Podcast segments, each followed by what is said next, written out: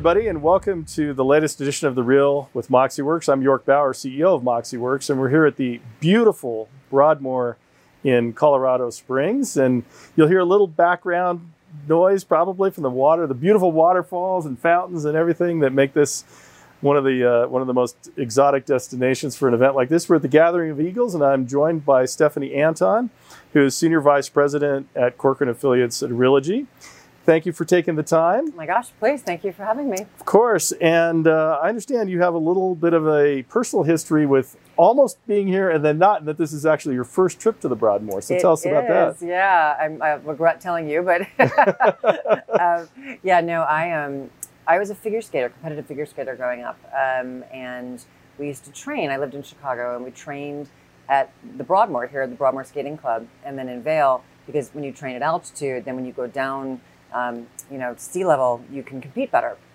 So every summer we would come here, and the first half of the summer was Broadmoor, and the second half of the summer was Vail. And um, I was supposed to come here for one summer. They would come every summer. It was my first summer, and I injured myself, and so I didn't make it to the Broadmoor. And I did make it to Vail that year, and then the next year I stopped skating. Uh. So I never made it to the Broadmoor. And so when I saw that the gathering was going to be at the Broadmoor this year, I said, "Oh gosh, one more reason I have to go." Got so excited to come here come to the property, see the ice rink. I get here, ice rink was torn out, torn down in 1994. oh no!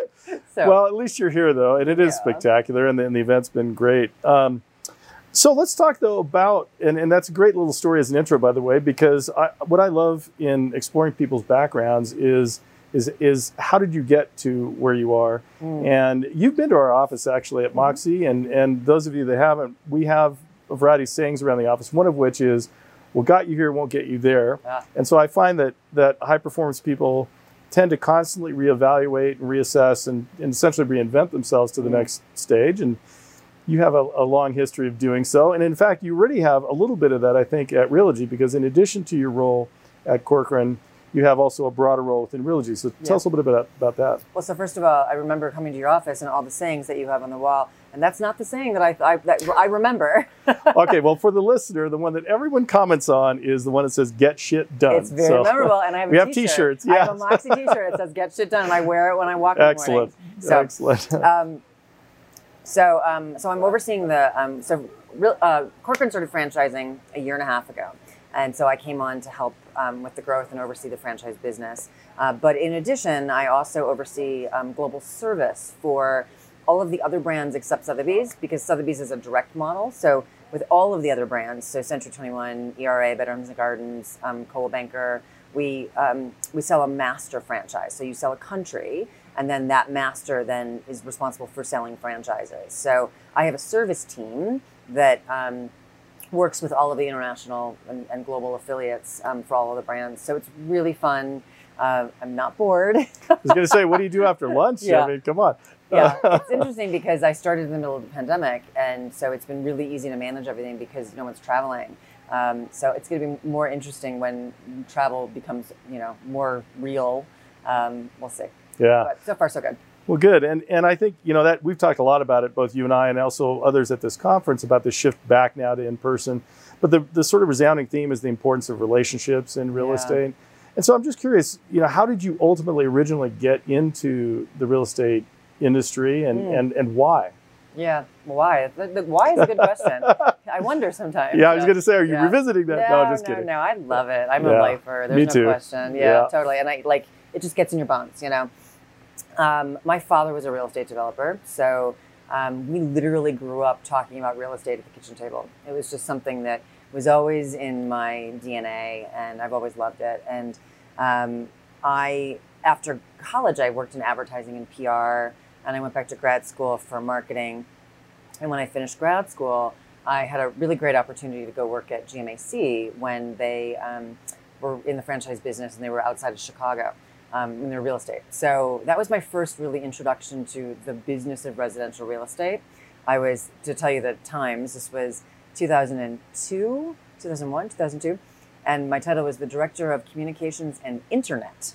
Oh, yeah, back when people were trying, trying to figure out how to spell that. Yeah. yeah, I mean, it's just like, you know, we had the first website, the first um, intranet we built for them, um, trying to you know convince agents why they needed to have an email address. And so you know i've been around a long time at this point. Like that's a that's a lifetime in the real estate space. So and since then i've just had a lot of wonderful opportunities and i've gotten to try lots of different things. And so it's been it's been really a great industry for me. Yeah and i think you know two of the attributes that we talk a lot about at Moxie are our intellectual curiosity which you must have if you've done all these different things yeah. but also uh, grit. And uh-huh. you were kind enough to uh, be a contributor to a book we published last year in the middle of the pandemic called Grit Unlocked. We really felt it was important to get people focused on the future, not just wallowing in, in the depths of the, the then pandemic. This yeah. was May, I believe, in June of last year.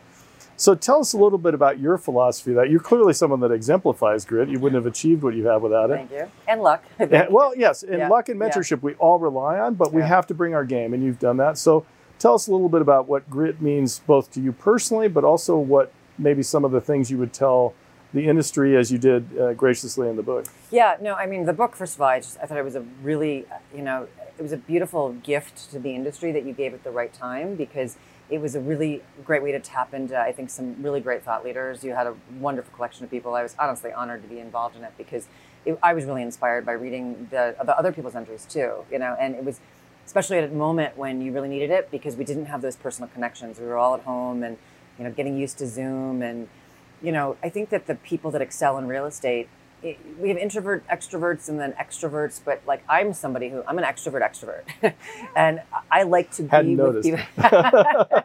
yeah, yeah, yeah. I just like to be with people, and I get energy from being with people. And um, so the pandemic was hard for me, particularly at that moment. Um, but I think and I know that for me, grit it's a, such an amazing topic, but it, it all kind of stems back to passion. And I think I'm a big believer in you have to be passionate about what you do.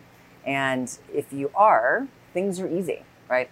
Um, I worked for a, my first job out of college, I worked for a guy who had a small adver- advertising agency in Boston. And he said to me once, Stephanie, don't worry about the money. Do what you love and the money will come. And, you know, he was 85 years old and he was like a cookbook writer and, you know, he made great success for himself by writing cookbooks, you know, because he loved it. And it was a really inspirational thing for me because it helped me follow my passions and not always worry about, you know, what I'm getting paid or what my path looks like and just sort of kept my head down and worked really hard because I loved it and I was I had a lot of opportunity, and people really recognized me and gave me more responsibility, and thus the two jobs at Realogy. Like, you know, John Peyton is the one who hired me, and he's gone, but he was like, you know, but you want to do both of these things, and I was like, totally, like bring it, you know. And if I can't do it, I'll raise my hand, but give me a chance. So. Um, so for me, grit is really about following your passion because then it's not hard. It's not work you know? Yeah, I, I couldn't agree more. And actually, the formal definition that we often talk about at Moxie around grit is the Angela Duckworth one, which, to your point, it's it's the persistence and passion yeah. for achieving long-term goals. And I agree with you. The passion is magic. And you know, I have a, a, somewhat analogous path, and I had, like you, a lot of people that believed in me. And we should recognize at this point all of the mentors in our industry that are willing to give back, like your boss back in the ad agency days you know, we all stand on the shoulders of those that came before, and, and so I've, I've always been grateful for that. That's a little bit of what we try to do with the book too, is yeah. bring all this these thought leaders and mentors uh, to the industry when it was. That's needed. why I say it's a gift to the industry, but it's also if you've been given, you have to give back. And Absolutely, you have to give back just ways like this, but also in mentoring people that not just work for you, but you know, young people, or not even young people, but like you know, being in a position where you walk the walk and you do what you say you're going to do and you have integrity and honesty and and you can model that for people because you know it makes a difference. It does and especially for you as a as a uh, female leader i, I want to this wasn't on the list of questions but i'm going to inject it regardless. Yes i'm passionate about that because so. you are and i know that about you because especially in it's true in real estate but it's especially true in technology. We really have a dearth of women particularly as you go more toward the technical role yeah uh, it's something we talk about frequently inside of Moxie, and we have a program uh, to try and encourage. We're a member of several organizations that we can have help recruiting women, et cetera. But t- yeah. talk about that from your perspectives. Like you said, you're very passionate about it. I'd love yeah. the audience to hear your thoughts. Well, this is a wonderful moment to be a woman in real estate and, and technology because there are all those opportunities like that. People are recognizing it. Whereas 20 years ago when I started in real estate, no, you know, and it was like, you know, be, sit and be pretty and, and, you know, like it wasn't ever that bad. But no, but there was certainly an undercurrent of that, I'm sure. For sure. And um, I'm pretty easygoing. So, you know, I didn't like, I haven't had, I don't have a lot of stories of being mistreated, but um, I didn't have opportunity like I have today and like I think women have in our industry today. You know, and there's between things like Women Up and um, and Realogy has some inc- incredible programs. Um, uh, one called What Moves Her that Sue Yannaccone, who's now the CEO of the Realogy franchise group, started at Coldwell Banker, and now it's extending to the rest of uh, Realogy brands. But um, it's just opportunities for women to learn from each other and be mentored and have panel discussions and you know, men are included too, so it's not exclusionary, but the topics are um, more for focusing on mentoring women and giving women opportunities. And so it's, um, I am shockingly like when I when I first started interviewing with Realogy, not to make it about Realogy, but you know, I, I kind of joke and say it's not your father's Realogy because yeah, that's a good line. Yeah, yeah, it just it's it's the company has changed a lot, and I work for directly for Sue Yannaccone and Pam Liebman, who is the CEO of, of Corcoran, and um, working for two strong women. It you know it's a wonderful moment in my career to have that kind of opportunity. So I think it's changing, and you look around, and it used to be that there were no women who were leading brokerages, and now you know Corcoran, sixty percent of our affiliates are run by women. Oh, that's awesome. Yeah, and and we had the pleasure of seeing both those female leaders today on stage. Yeah, I agree with you. It was, it was awesome. Yeah. yeah. There's an EQ component. Yes. is just um, it's nice to see it come to the industry, and uh, there's a place for it, and it's all additive. It doesn't take yeah, away. And, and I love that you use the word, uh, you know, inclusion versus exclusion, because I do think the mistake that we can potentially make from here is is re-siloing everything now yeah. around the, the groups that were excluded, but that's not a solve either. It really mm-hmm. has to be you know all voices at the table. Yeah, for sure. Yeah, yeah. and I, I, think that's important to, to comment on it. You know, like like with the Women Up group, which is um, run through the California Association of Realtors, there's plenty of men that attend that. Yeah, you know? and, we, and we're a sponsor, and I've been involved oh, in those right, things. Yeah, right, it's right. it, it, it, it's the melting pot that is the power in all this. Yeah. But it's good for me to hear that technology is mirroring that too. You know, it's not just something we're seeing in real estate. I think it's something as a culture and society that's happening, and it's not just happening in the U.S. It's happening everywhere. That's right. You know, yeah. I had an incredible opportunity a couple years ago to go to Bulgaria for work, and um, I met with these. There's a ton of women CEOs because Bulgaria is a country that was sort of restarted after you know a his, you know, like a, a economic you know crisis, and a lot of people left and. So the women sort of stood up and said, "We're going to run these companies now." So I went to this lunch with these women, and it was all these incredible like, Bulgarian women that ran mm energy companies and entertainment companies. And I was like, you wouldn't see this in the US. We'll get there, but Bulgaria is ahead of us. Yeah. Yeah, and I think that global perspective too, even even within the U.S., frankly, tr- the travel around the regions of the U.S. is instructive. But particularly if you can get your head out of the U.S. Yeah. and truly be the foreigner and yeah. learn, back to the intellectual curiosity thing. Yeah. Well, you and I both had an opportunity to travel quite a bit, in fact, and yep. together oftentimes. yes, yes, we have. And it does. I agree. It really it broadens your worldview and it makes you a better human. It does, and I, I, really wish that for every American, but especially people in business, because it does open your mind. I, I kind of cheated and had a head start because I grew up in a, a German-speaking foreign household. My parents were immigrants. Yeah. Uh, and it just it just gives you a whole different lens to look through. So yeah. yeah. So let's talk marketing uh, to kind of wrap it up. Um, you have a tremendous background in marketing. Besides your formal education, you spent a lot of time in that angle here in our industry, uh, particularly in luxury. Mm-hmm. And I'd love you to to just give your thoughts around how going forward now, especially particularly as we've seen prices rise so dramatically. Yeah and the home be much more of a, a sanctuary and, a, and take on a kind of a different role maybe than it had. What, are, what is your latest sort of cutting edge thinking around how people should approach marketing of real estate, particularly in luxury? So, well, particularly in luxury, I think that um, what's happened, what I'm, I fear has happened right now, and so I want to make sure that people are inspired to not do this. Is um, you know, it's so easy to sell a house right now. And so, I, I mean, I have agents, even luxury agents that I've heard of, that will say, I don't have to take professional photos because, Ugh. right? And I don't have to do what I would have done in the past to market a property because it's just easy to sell it and my job has changed.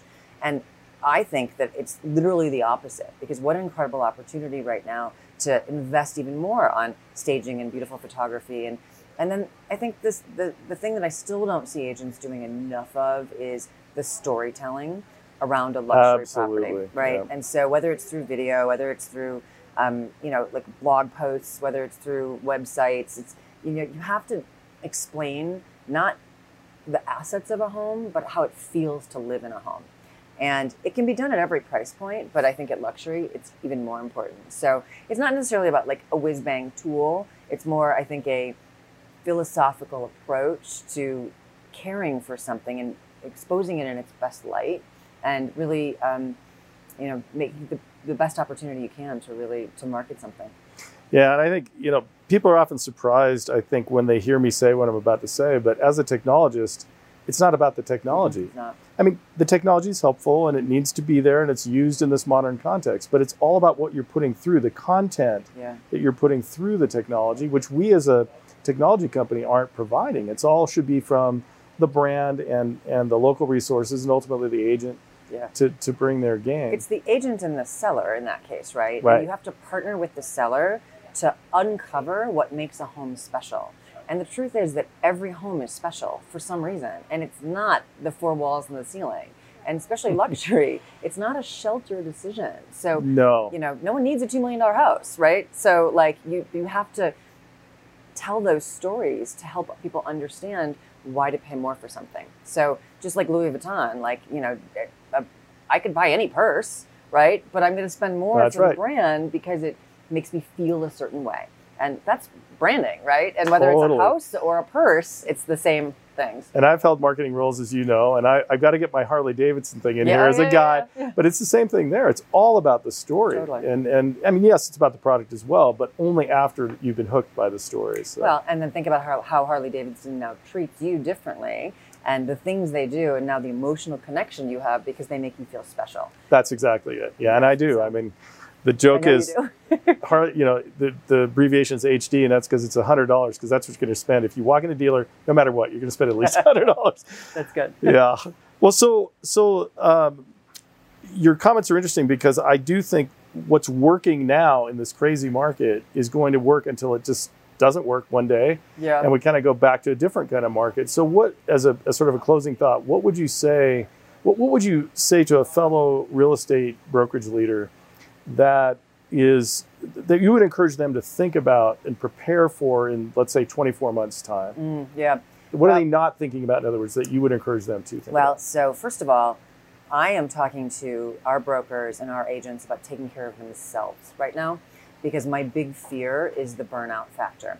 And i think agents aren't paying enough attention to it and they're and pam Liebman mentioned it this morning you know that you know everyone's tired and so I think we have to be thinking about long term. And I think as in this industry, we're so trained for the ups and downs of the business. And so you got to work really, really hard because you know that it's eventually going to fall off the cliff and you're going to make as much as you can.